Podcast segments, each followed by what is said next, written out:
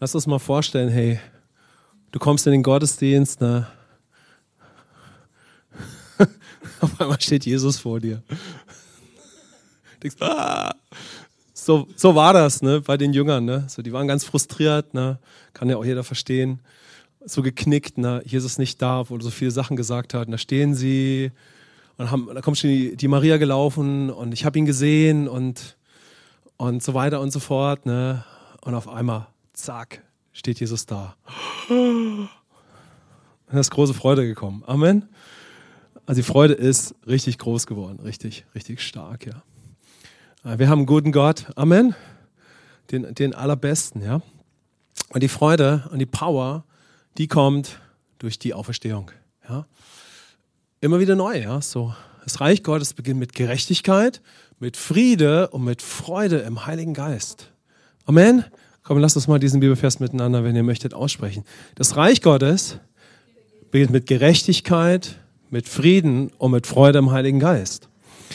Aber es beginnt mit Gerechtigkeit, es beginnt mit dem Opfer, es beginnt mit dem Austausch, es beginnt damit, was Jesus am Kreuz getan hat und dass er zurück an die Seite des Vaters gegangen ist und von dort aus wurden wir neu gezeugt, wurden wir neu geboren, sodass wir jetzt ein Tempel des Heiligen Geistes sind. Der Geist Gottes lebt in dir. Amen. Der Geist Gottes lebt in dir. Wir sind Versöhnte. Wir sind die Gesegneten. Wir haben das Beste ever. Amen. Und vielleicht haben wir manchmal ein paar Umstände, wo uns das so ein bisschen aus dem Sinn kommt, ja. Und dann erinnert uns der Heilige Geist manchmal daran, äh, wie der Moment war, ja, als wir ihn angenommen haben. Oder vielleicht war es ein längerer Weg, weil wir christlich erzogen wurden, wie auch immer. Wir haben das Leben, äh, das die absolute Revolution ist. Amen das Beste, was es überhaupt gibt, ja, versöhnt mit dem Vater. Wir müssen uns nicht durch Werke zu Gott hocharbeiten. Wir müssen nicht spirituelle Leistung erbringen, so wie ich früher, tausende Meditationsstunden, schaffe ich es irgendwann ins Nirvana, sondern Gott kommt in uns. Amen. Er hat in uns Wohnung genommen. Wir sind die Versöhnten. Wir sind die Geliebten. Jetzt können wir es einfach weiter entdecken und können es in unser Umfeld tragen, ja. Und das hat mich bewegt für, für unseren Sonntag, ja? So, sein Gesicht, sein Licht in den Umständen sein. Auch wenn wir hier und da unsere Baustellen noch haben. Du bist schon sein Licht. Amen. Wir haben sein Wesen in uns. Und wir, wir können jederzeit sein Gesicht, ja, sein Licht in unserem Umfeld sein. Oder will ich uns ein bisschen hinführen? Und, äh, und vielleicht wie euch, ja, ging es mir die Woche. Mich hat das mit dem Brand von Notre Dame irgendwie bewegt. Ja, ihr habt das ja bestimmt alle mitbekommen. Wer hat mitbekommen, dass, dass dieses Riesenfeuer war in Notre Dame? Klar. Also wir, Peter und ich, wir sind auf unserer Ehereise und dann sagt sie mir, Falk, hast du mitbekommen, dass der Notre Dame brennt? Erstmal konnte ich das gar nicht glauben. Obwohl ich jetzt nicht der Frankreich-Liebhaber bin, ne, habe ich schon irgendwie so kombiniert. Ich habe es erstmal verwechselt. ich bin nicht, echt nicht Frankreich-Experte. Ich war einmal mit Peter in Paris auf einer Ehereise. Aber ich habe den Notre Dame erstmal mit äh, äh, die, diesen ganz großen, äh, diese ganz großen Kunstgalerie verwechselt, wo die ganzen Louvre, mit dem Louvre verwechselt. Ich dachte, oh, der Louvre brennt. Dachte ich, oh, all die Bilder. Also das siehst du, ich bin echt nicht der Frankreich-Experte, ne? Irgendwann habe ich mich an den Glöckner von Notre Dame erinnert. Also, nachdem ich da die Bilder gesehen habe, ich dachte, oh, das sieht nicht wie der Louvre aus. Und dann habe ich mich an diesen Film erinnert, den Glöckner von Notre Dame. Wer kennt den? Keine Werbung, müsst ihr euch auch nicht unbedingt anschauen. Aber auf jeden Fall habe ich mich erinnert, oh, das ist eine Kathedrale. Also furchtbar, ja. Also das ist ja echt, ein, echt eine Katastrophe gewesen, ja. Der brennt und das ist wirklich eine Tragödie. Und für jeden, der irgendwo Mitgefühl hat oder Kultur kennt, Familie liebt, das ist einfach eine Katastrophe. Ja, das ist, das ist traurig und da kann man einfach zuerst nur Mitgefühl haben, ja. So, denn hier, hier ist Kulturgut, äh, was auch immer Menschen da mit dem Notre Dame verbinden, ja, ist es ein, ein kulturelles Erbe. Es ist natürlich für uns, aus unserem Verständnis wäre es zuerst eine Kirche, ja, aber so, es ist einfach etwas, womit Menschen sich ja auch verbinden, ja. So, es wäre so wie, stell dir vor, das Haus von Menschen brennt ab. So, äh, das erste ist ja Mitgefühl und Barmherzigkeit. Und gleichzeitig hat es mich beschäftigt, äh, aus, aus der Perspektive, dass, dass es trotzdem eine Kirche ist. Und und was auch immer damit Menschen verbinden, ja, hat es ja einfach weltweit so einen Aufschrei gegeben und so weiter und so fort. Und was Menschen sich dann Gedanken machen und so weiter und so fort, ja.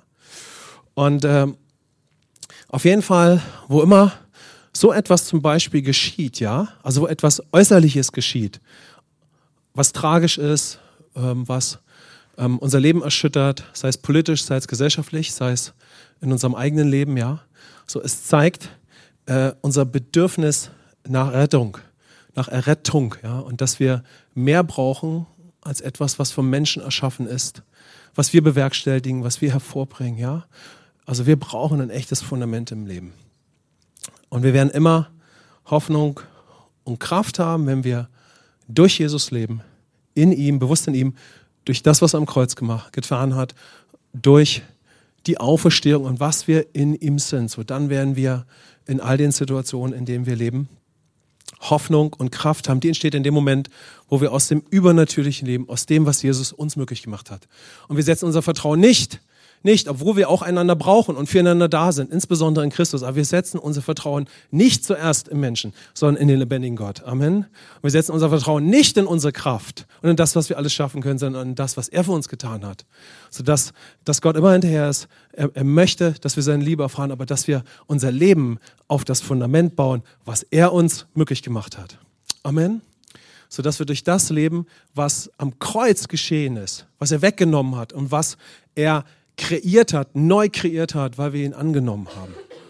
So, und dann können wir, so wenn wir daraus auch immer weiterleben, können wir in unserer neuen Identität in Christus das Gesicht und das Licht Gottes in unserem Umfeld sein. Also das hat mich einfach so die Woche bewegt und wir finden in der Bibel eine ähnliche Situation. Ich habe mich so gefragt, was, was könnte einfach eine Botschaft sein für heute?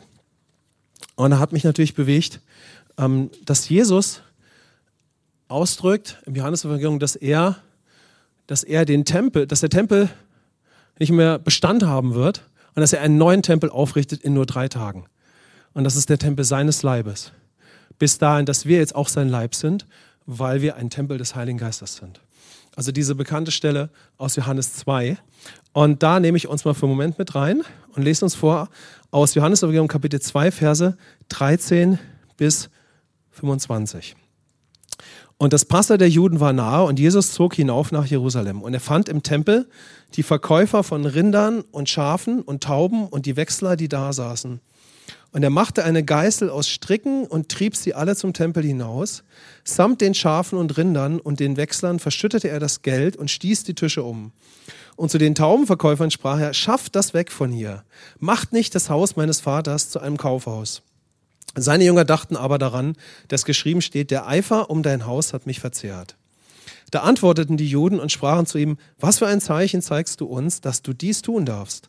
Jesus antwortete und sprach zu ihnen, brecht diesen Tempel ab und in drei Tagen will ich ihn aufrichten. Da sprachen die Juden, in 46 Jahren ist dieser Tempel erbaut worden und du willst ihn in drei Tagen aufrichten? Er aber redete von dem Tempel seines Leibes. Als er nun aus den Toten auferstanden war, dachten seine Jünger daran, dass er dies ihnen gesagt hat. Und sie glaubten der Schrift und dem Wort, das Jesus gesprochen hatte. Amen, also bis, bis Vers 22. Und vielleicht hören wir das das erste Mal, aber meistens kennen wir diese Geschichte, ja. Und da können wir uns zuerst fragen, warum handelt eigentlich Jesus so radikal? Also warum handelt er so radikal? Das könnten wir uns ja fragen. Also ich habe mit dieser Stelle immer ein bisschen Schwierigkeiten gehabt von meinem Background, weil ich war ja ein, ein, ein Revolutionär vom Background. Also war ich ein bisschen herausgefordert, ja, dass Jesus in den Tempel geht und alles umschmeißt und äh, das war für mich schwer, schwer sortiert zu bekommen, ja, warum Jesus so auftritt, ja, und da so eingreift und äh, alles umschmeißt.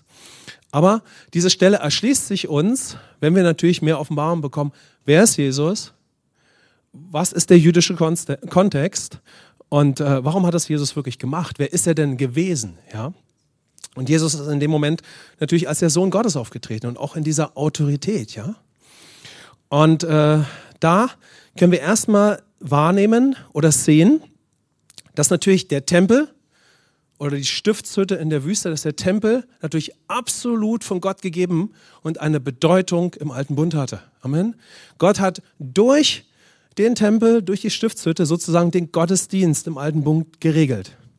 Aber die ganzen Opfer, die dort geschehen sind, hatten das Ziel, den Weg zu Jesus mitzuebnen und vor allen Dingen auf Jesus hinzuweisen.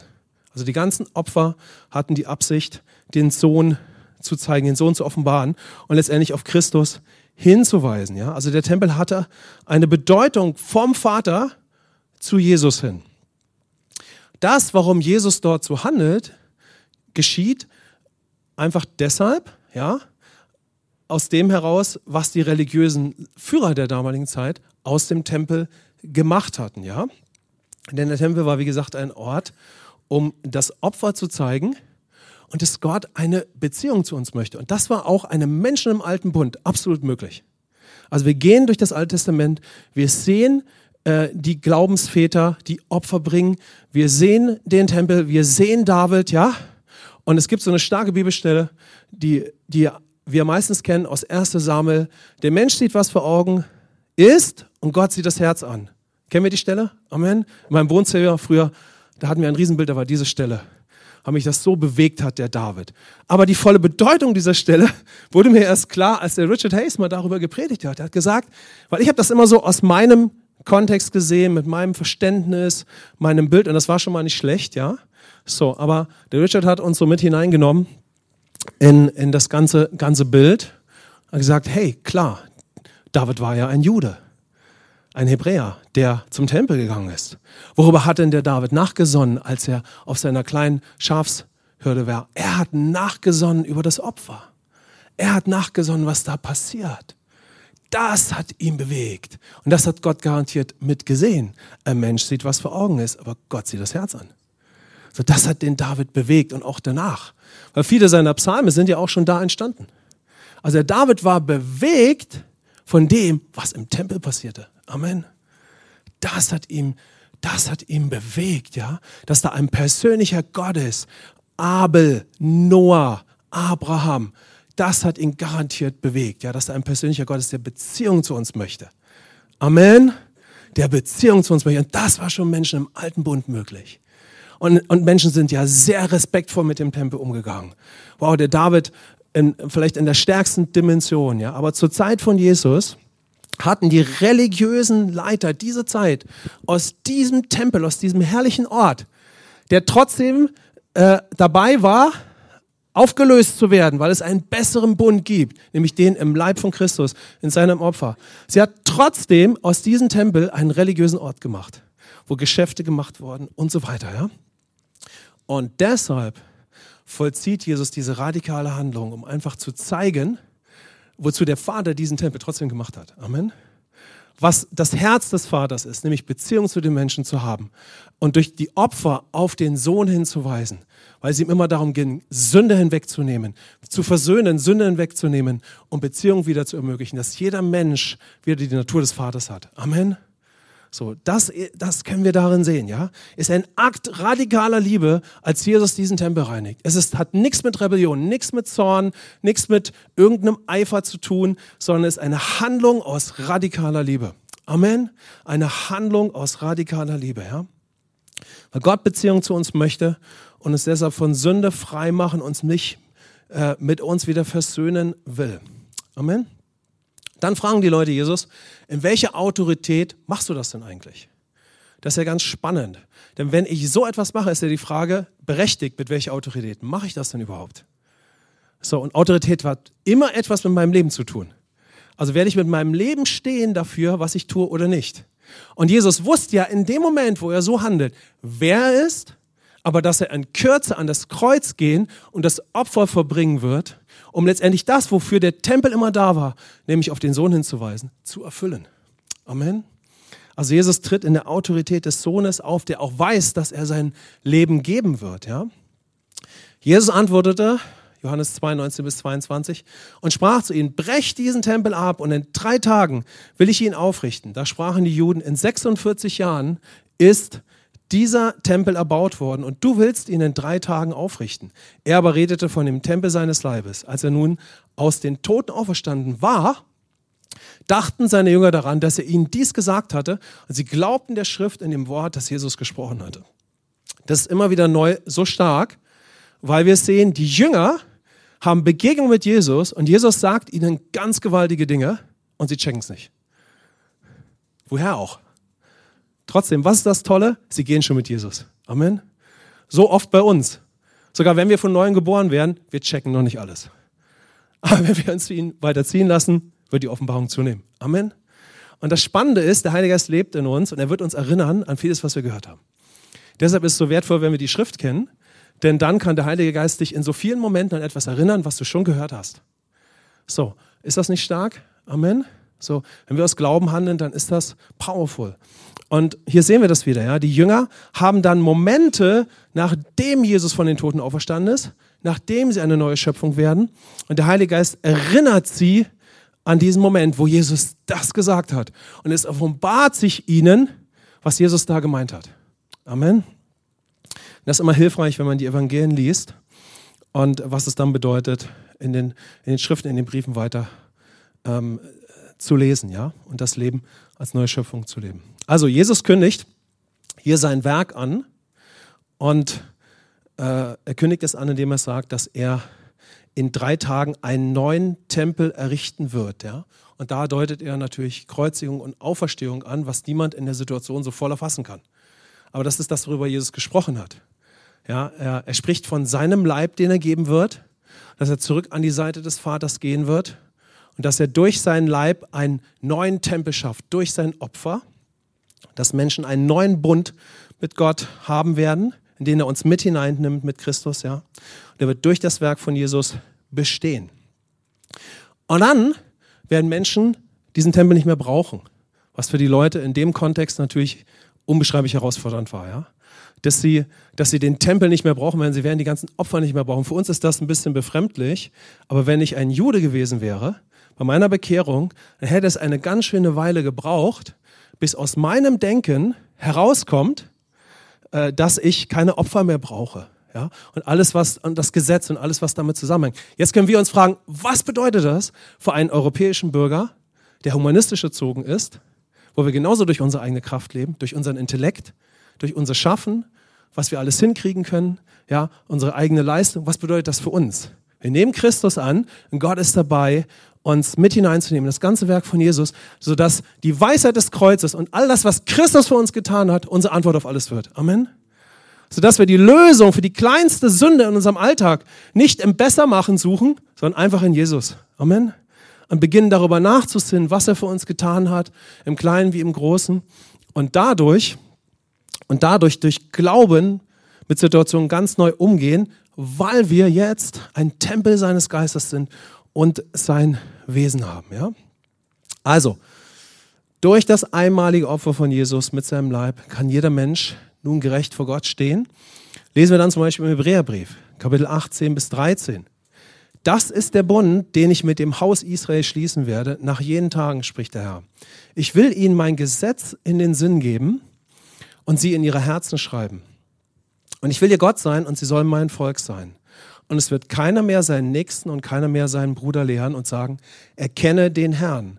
Denn es werden mich alle kennen, vom kleinsten bis zum größten unter ihnen. Denn ich werde gnädig sein gegen ihre Ungerechtigkeiten und an ihre Sünden und ihre Gesetzlosigkeiten werde ich nicht mehr gedenken. Indem er sagte, einen neuen hat er den ersten Bund für veraltet erklärt, was aber veraltet ist und sich überlebt hat, das wird bald verschwinden.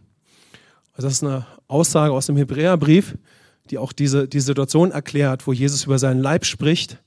Und dabei geht es auch gerade um den ganzen alten Bund. Ja, wenn man den Hebräerbrief liest, dann ist das Thema des Hebräerbriefes, dass, dass der Autor an Gläubige schreibt, die in Gefahr sind, in den alten Bund zurückzugehen. Und er, gibt, er zeigt ihnen neu, was Christus für sie getan hat, was der neue Bund ist, wer sie durch das einmalige Opfer Christi sind. Aber das ist natürlich auch für uns bedeutsam. Ja? Und wir können schauen, was bedeutet das zum Beispiel auch in unserer Kultur, wo wir aus einem gewissen Kulturkreis kommen, aus einem gewissen Denken, ja, aus dem humanistischen Denken. Und da sehen wir das nämlich, ja. Wir haben ein immenses Bedürfnis nach Errettung. Es braucht mehr als das, was wir durch Menschenkraft schaffen oder durch unsere Leistung oder durch unseren Intellekt, ja. So, die neue Grundlage, die wir haben, ist das, was Jesus uns möglich gemacht hat. Und was ist das Ergebnis davon? Wir sind das Ergebnis. Also das Ergebnis dem, von dem Werk von Jesus und dass er seinen Leib gegeben hat, ja, und sein Leib der neue Tempel ist, das sind du und ich. Amen. Du und ich, wir sind das herrliche Ergebnis davon, ja, wenn wir Christus angenommen haben. Wir sind Bürger des neuen Bundes. Du hast seine Natur, du hast seinen Geist, du hast seine Natur, ja. Und wir, ja, wir werden in all dem immer mehr leben, wenn wir, wenn wir uns damit beschäftigen, ja, wenn wir wenn wir die Beziehung zu Gott weiter aufbauen und wenn wir nur noch ein Ziel haben, ich möchte in Christus leben, tiefer, weiter, höher, breiter. Ich möchte völlig durch seine Liebe leben und ich möchte zu neuen Überzeugungen kommen und transformiert werden in meinem Denken. Ja, darin ist die Antwort für alles. Ja, er hat die Sünde auf sich genommen. Er hat mich von Fleischlichkeit befreit. Ich habe seinen Stand, sein Wesen, seinen Segen, seine Kraft, seine Autorität. Ja, und wo immer wir in den Momenten unseres Lebens uns damit beschäftigen, was Jesus durch das Opfer möglich gemacht hat und wer er jetzt ist und wer ich in ihm bin, wenn das meine Weisheit wird, dann habe ich immer Kraft und immer Hoffnung in, in jedem Moment meiner Umstände. Amen. Greife ich aber auf die alten Ressourcen zurück, meine menschliche Kraft, meine Tugenden, mein Intellekt oder was auch immer, ja, so dann werde ich kraftlos dastehen. Vielleicht werde ich für eine gewisse Zeit eine gewisse Power haben, aber es wird abebben, ja? So, wir wurden völlig designt, aus dem Übernatürlichen zu leben und aus, aus seiner Gegenwart und aus seiner Power heraus, ja? Und dann werden wir auch Kraft und Hoffnung haben, immer wieder neu für unser Umfeld. Amen. Und dann können wir Licht sein, Gesicht sein, ja, wie es in Epheser 2, 19 bis 22 heißt. So seid ihr nur nicht mehr Fremdlinge, ohne Bürgerrecht und Gäste, sondern Mitbürger der Heiligen und Gottes Hausgenossen. Auferbaut auf der Grundlage der Apostel und Propheten, während Jesus Christus selbst der Eckstein ist, in dem der ganze Bau zusammengefügt wächst zu einem heiligen Tempel im Herrn, in dem auch ihr miterbaut werdet zu einer Wohnung Gottes im Geist. Amen. Also jeder Moment, uns beschäftigt ja gerade Glaube, jeder Moment, wo ich durch Glauben lebe, jeder Moment, wo Jesus, wo ich in ihm bewusst leben möchte, aber Jesus auch meine Lösung, meine Antwort in allem ist, ja, wachse ich in, meinem, in meiner Identität und lebe weiter das Leben, zu dem er mich bestimmt hat da ihr zu ihm gekommen seid, zu dem lebendigen Stein, der von dem Menschen zwar verworfen, bei Gott aber auserwählt und kostbar ist, so lasst auch ihr euch nun als lebendige Steine aufbauen, als ein geistliches Haus, als ein heiliges Priestertum, um geistliche Opfer darzubringen, die Gott wohlgefällig sind durch Jesus Christus. Oder dann ein paar Verse später. Ihr aber seid ein auserwähltes Geschlecht, königli ein königliches Priestertum, ein heiliges Volk, ein Volk des Eigentums, damit ihr die Tugenden dessen verkündet, der euch aus der Finsternis berufen hat zu seinem wunderbaren Licht. Euch, die ihr einst nicht ein Volk wart, jetzt aber Gottes Volk seid und einst nicht begnadigt wart, jetzt aber begnadigt seid. Das ist richtige Identitätskost. Amen. Identitätsnahrung. Geht es darum, du bist begnadigt. Amen. Du hast, du bist berufen zu seinem wunderbaren Licht, ja. So, er ist in dir. So, wir haben Gemeinschaft mit ihm und so weiter, ja. Aber das, was mich für uns besonders bewegt hat, lasst uns das vielleicht am meisten mitnehmen. Nämlich, lasst uns nochmal sehen, mit welcher Leidenschaft Jesus handelt. Mit welcher Leidenschaft der Sohn Gottes handelt. In seiner Identität, ja wie er den Tempel reinigt, ja, hat nichts mit Rebellion, nichts mit Wut, nichts mit einem Zornausbruch zu tun, nichts mit menschlichen Eifer, ist ein Akt der leidenschaftlichen Liebe. Und Jesus ist in dem Moment voll der Sohn Gottes und gleichzeitig Mensch. Und, und, und wir sind auf dem Weg, in sein Wesen verwandelt zu werden. Aber wir haben schon sein Wesen. Wir werden verwandelt in unserem äußerlichen Bild, ja. Und das ist unsere Bestimmung. Dass wir in unserer Kultur, in unserem Umfeld zu so radikalen Christen werden. Amen die sagen, wow, wenn ich irgendeine Not habe in meinem Alltag mit der kleinsten Sünde oder Stress oder Frust oder so, so die Antwort ist in dem Sohn, ja, in meiner Gemeinschaft mit Gott. Und, aber es ist viel, viel mehr, ja. So, wir sind bestimmt und fähig gemacht, dass wir zu solchen Söhnen und Töchtern werden, ja, die, die, die, die Möglichkeit dieser leidenschaftlichen Beziehung zu Gott durch das Opfer in unser Umfeld tragen, ja. Und der Schlüssel dafür ist es, dass wir wissen, die Antwort immer wieder neu, ja, alles, alles, was irgendwo im Leben trägt und hält, ja, das muss einfach aus diesem ganzen Werk von Jesus kommen, aus der Power, die er möglich gemacht hat und aus seiner Liebe und aus seiner Auferstehung, ja. Amen. Also das von Jesus, diese Handlung, ja, war eine leidenschaftliche prophetische Handlung aus Liebe, weil die Welt das Opfer Christi braucht. Der Vater dich liebt mich, aber natürlich auch unser Umfeld, ja. Hebräer 12, 1 bis 2 möchte ich uns vorlesen. Schaut. Und was hat Jesus gesehen, als er, als er das vollzieht dort im Tempel, aber als er dann ans Kreuz geht? Er hat die Freude gesehen. Er hat dich und mich gesehen. Und dadurch ist er durch den Schmerz gegangen und durch die Herausforderung. Hebräer 12, 1 bis 2, als der Sohn Gottes, als der Mensch des Glaubens. Da wir nun eine solche Wolke von Zeugen um uns haben, so lasst uns jede Last ablegen und die Sünde, die uns so leicht umstrickt, und lasst uns mit Ausdauer laufen in dem Kampf, der vor uns liegt, indem wir hinschauen auf Jesus, den Anfänger und Vollender des Glaubens, der um der vor ihm liegenden Freude willen das Kreuz erduldete und dabei die Schande für nichts achtete und der sich zur Rechten des Thrones Gottes gesetzt hat. Amen. Lass uns das nochmal sehen. Der um der vor ihm liegenden Freude willen. Also Jesus sah schon im Glauben, auch als, als Gottessohn, aber Mensch, er, er wusste, was das Ergebnis von seinem Märtyrium sein wird. Nämlich, dass Menschen wieder mit dem Vater versöhnt sind. Amen. So in seiner völligen Identität als der eingeborene Sohn Gottes hat er das gesehen. Jetzt ist die Frage, wer sind du und ich? Sind wir die Söhne und Töchter Gottes oder sind wir es doch nicht? Aber wir sind schon von Fleischlichkeit befreit. Amen.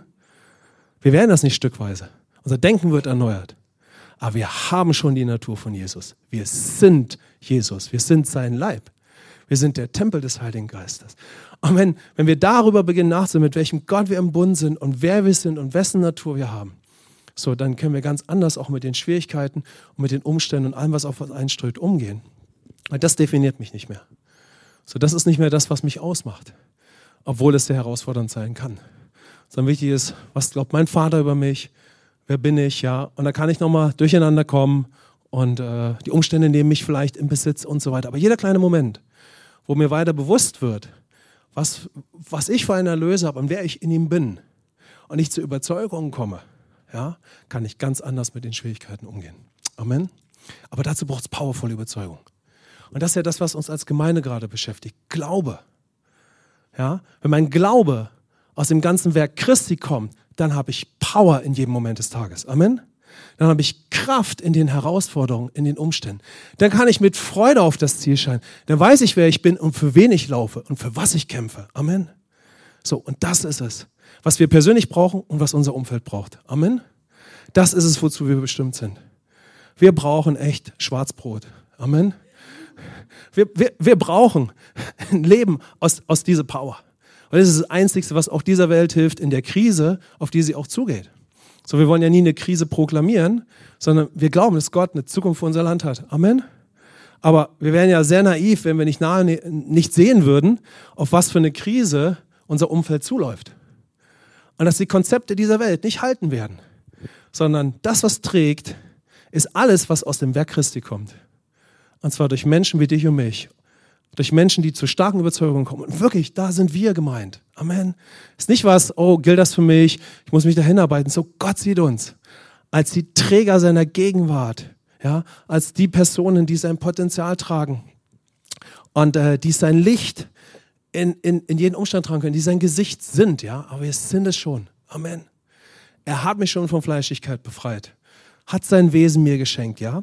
Er hat mich versöhnt mit dem Vater. Er hat dich versöhnt mit ihm. Ich bin frei von der Sünde und ihrer Herrschaft. Und so kann ich auch ganz anders mit diesen Dingen umgehen. Wenn ich aber immer noch von den Umständen gefangen bin und mich als Opfer der Umstände sehe, so, dann, dann, dann, dann werden die Schwierigkeiten, die Umstände sehr lange anhalten. So, aber wenn ich mich sehen kann in dem Sohn und wenn ich nachsinne über sein Wort und wenn er mich zu entsprechenden Überzeugungen und Schlussfolgerungen führt und ich danach handle, dann ist eine andere Substanz da. Amen. Und dafür haben wir seinen Geist und seine wunderbare Gegenwart. Ja? Wer liebt die Gegenwart Gottes? Ist sie nicht herrlich? Wow, es ist so gut, ja. Und in der Gegenwart Gottes kommen wir zu powervollen Überzeugungen kommen. Und dann können wir mit dieser Gegenwart und mit den powervollen Überzeugungen in unseren Alltag gehen, auch in die schwierigsten Umstände und können anfangen, aufgrund dieser Überzeugung zu handeln und wir können anfangen, den Lohn zu sehen, das Ziel zu sehen in ihm zu bleiben, aber auch das Ziel zu sehen, den Lohn zu sehen. So wie Jesus. Jesus wird gepeinigt und geschlagen. Er ist trotzdem noch der Sohn Gottes. Er hat kein Identitätsproblem. Amen. Jesus hat kein Identitätsproblem, als er geschlagen wird. Er denkt nicht, oh Mann, sind die alle wieder mies zu mir. Wem ist schon mal so gegangen? Ich oute mich. Die Umstände haben dich beherrscht. Der Feind ist in dein Gehirn gekrochen und hat diesen Bereich in Besitz genommen und jeden und sagt, oh mein Gott. Da kommt schon, ne? So. Ja, das ist, wenn der Feind uns schnappt, ja. So. Aber Jesus hatte kein Identitätsproblem, als er so ungerecht behandelt wird. Das würden wir nie hinkriegen. Aber er hat uns sein Wesen gegeben. Er hat uns seine Natur wiedergegeben. Es ist viel mehr Power im Glauben, als wir je dachten. Amen. Der Teufel ist ein ah, limitierter Glaubenskiller. Also er versucht, den Glauben der Gläubigen zu blocken. Aber in dem Moment, wo wir zur Überzeugung kommen, die, die aus dem Kreuz kommen und aus der Auferstehung, sind wir nicht zu stoppen. Amen. Die Gegenwart Gottes ist sowieso mit uns, weil er in uns lebt. Aber der Kampf, um den es geht, ist mein Glaube. Amen. So, und wenn, und wenn wir da zur Überzeugung kommen, aufgrund dessen handeln, ja, so, dann können wir nach vorne schauen. Und dann können wir, können wir ganz andere Dinge sehen. Wir sagen, hey, ich weiß, wer mein Gott ist, wer ich bin. Und ich weiß, äh, was, was das Ergebnis ist, wenn ich durch diese Herausforderungen und Schwierigkeiten gehe. Denn das Ergebnis kann Sieg sein. Amen. Nicht nur, ob es sich vielleicht verändert, ob es besser wird, was jeder verstehen könnte, sondern es gibt echte Antwort und es gibt echte Lösungen. Ja? Amen. Also, hey, deshalb, lasst uns das mitnehmen von Ostern. Er hat uns eine neue Identität geschenkt. Amen. Er hat neue Wesen aus uns gemacht. Er hat uns den Himmel geöffnet. Wir sind eins mit dem Vater. Wir haben sein herrliches, wunderbares Wesen. Und wir können mit ihm gehen und mit ihm leben. Und er hat uns bestimmt und fähig gemacht, einfach Licht zu sein in den Umständen. Hey, und lasst uns da nach vorne schauen, ja?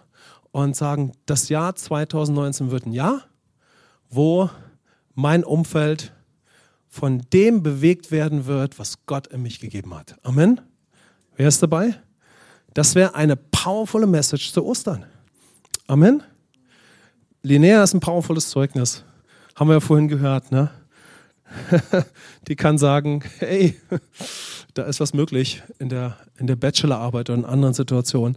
Aber es ist sehr authentisch und sehr powerful aus dem, was Jesus möglich gemacht hat. Und sie ist da durch eine Schlacht des Glaubens gegangen. Und das, das ist die Substanz dahinter, ja. Das ist nicht einfach so, ja, so Fantasy-mäßig, so, so irgendwie durch viel guten Mut, ja, in ihr Leben gerutscht. Nee, das ist mega, mega an die Grenze gegangen. So, und da, da hat es echt Gottes Reden gebraucht, nicht ein gutes Wort, es wird schon alles gut, ja? So, wir brauchen mehr Substanz. Damit bin ich hereingegangen in die Predigt. Ja, es braucht mehr Substanz als Humanismus. Amen. Es braucht mehr als guter Wille oder mehr als religiöse Werke. Es braucht Gottes Wort in meinem Leben. Amen. Es braucht sein prophetisches Reden. Es braucht die Power des Heiligen Geistes. Und am besten 24-7, nonstop. So, aber es braucht sogar noch mehr als das. Es braucht die Gemeinschaft der Heiligen. Amen. Und das feiern wir heute Morgen. Wir sind Family. Amen. So, wir haben echt eine berechtigte Hoffnung. Wir werden auf die ID-Konferenz zugehen. Hope. So, und wir haben echte Hoffnung. Amen. Und die Hoffnung kommt durch das, was der Sohn, der Vater, der Sohn und der Geist für uns getan haben. Sie kommt durch das, was sogar die Glaubensväter vorbereitet haben dass der Hebräerbrief darüber schwärmt. Sie alle haben durch einen Glauben gelebt, der ja unbeschreiblich ist, aber sie hatten nicht die Dimension des Glaubens, die wir jetzt in Christus haben. Amen. Hey, Gott sieht dich und mich auf einer Siegesstraße. Das ist die Message von Ostern. Gott sieht dich und mich auf einer Straße des Siegens und der Glaube ist der Weg. Und die Grundlage ist all das, was Jesus gemacht hat, ja. Und das ist es, wozu uns Gott bestimmt hat, ja. Und wenn, wenn unsere Antworten aus dem kommen, was der Sohn möglich gemacht hat, ja, so dann gibt es powervolle Zeugnisse. Und wenn wir das miteinander, miteinander als Gemeindefamilie tragen. Amen. So wenn wir einander, einander da begleiten, wie wir das bei dem, bei dem starken Zeugnis von Linnea gehört haben. Hey, 2019 ist ein Jahr, wo Gott Sieg vorbereitet hat. Wollen wir das mal ausrufen? So zum Ende unseres Ostergottesdienstes. Komm, wir, wir strengen einfach mal die Hand aus. Einfach so Moment des Glaubens und sagen, Herr, wir verkünden ein powervolles Jahr in deiner Auferstehung. Wir sind, was wir sind in dir. Bau uns weiter auf. Führ uns auch durch schwerste Momente. Aber öffne unsere Augen, dass wir absolut frei von Opfermentalität leben können. Wir sind die Söhne und Töchter Gottes. Du hast uns von der Herrschaft der Sünde befreit. Wir sind, was wir sind in dir. Du bist mit uns. Nichts kann uns von deiner Liebe trennen. Zeig uns dieses Jahr und führ uns wirklich in deine Siege hinein. Und wir wollen ein Kanal sein. Egal wie viele Kämpfe wir noch um uns herum haben. Wir wollen ein Kanal sein für deine Liebe. Und Licht sein in unserem Umfeld. Weil das ist absolut möglich. In Jesu Namen. Amen. Also lasst uns das auch nicht, lasst es, lasst es uns nicht zulassen, dass der Feind uns das raubt. Manchmal ist eine so taffe Zeit, eine so, so taffe Zeit, ja, dass wir wirklich komplett Wiederherstellung brauchen. Gar keine Frage. Aber hey, hey, wer von euch kennt solche Geschichten? Der Mensch ist in einem Reha-Zentrum oder im Krankenhaus und sonst wo und er ist da ein Superlicht für Jesus. Amen. Wer, wer, hat diese Zeugnisse nicht schon gehört? Weil egal wo du bist, selbst wenn du die größte Wiederherstellung durchlebst, so du bist immer noch, was du bist. Amen. Der Himmel ist offen, Gott in dir und du bist ein Magnet für ihn. Amen. Hey, diese Welt wartet auf die Offenbarwerdung der Söhne und Töchter Gottes. Amen. Hey, der Sieg ist schon unser. Gott hat beschlossen zu gewinnen. Und er ist ein powervoller Gott. Und er lebt in dir und mir. Amen.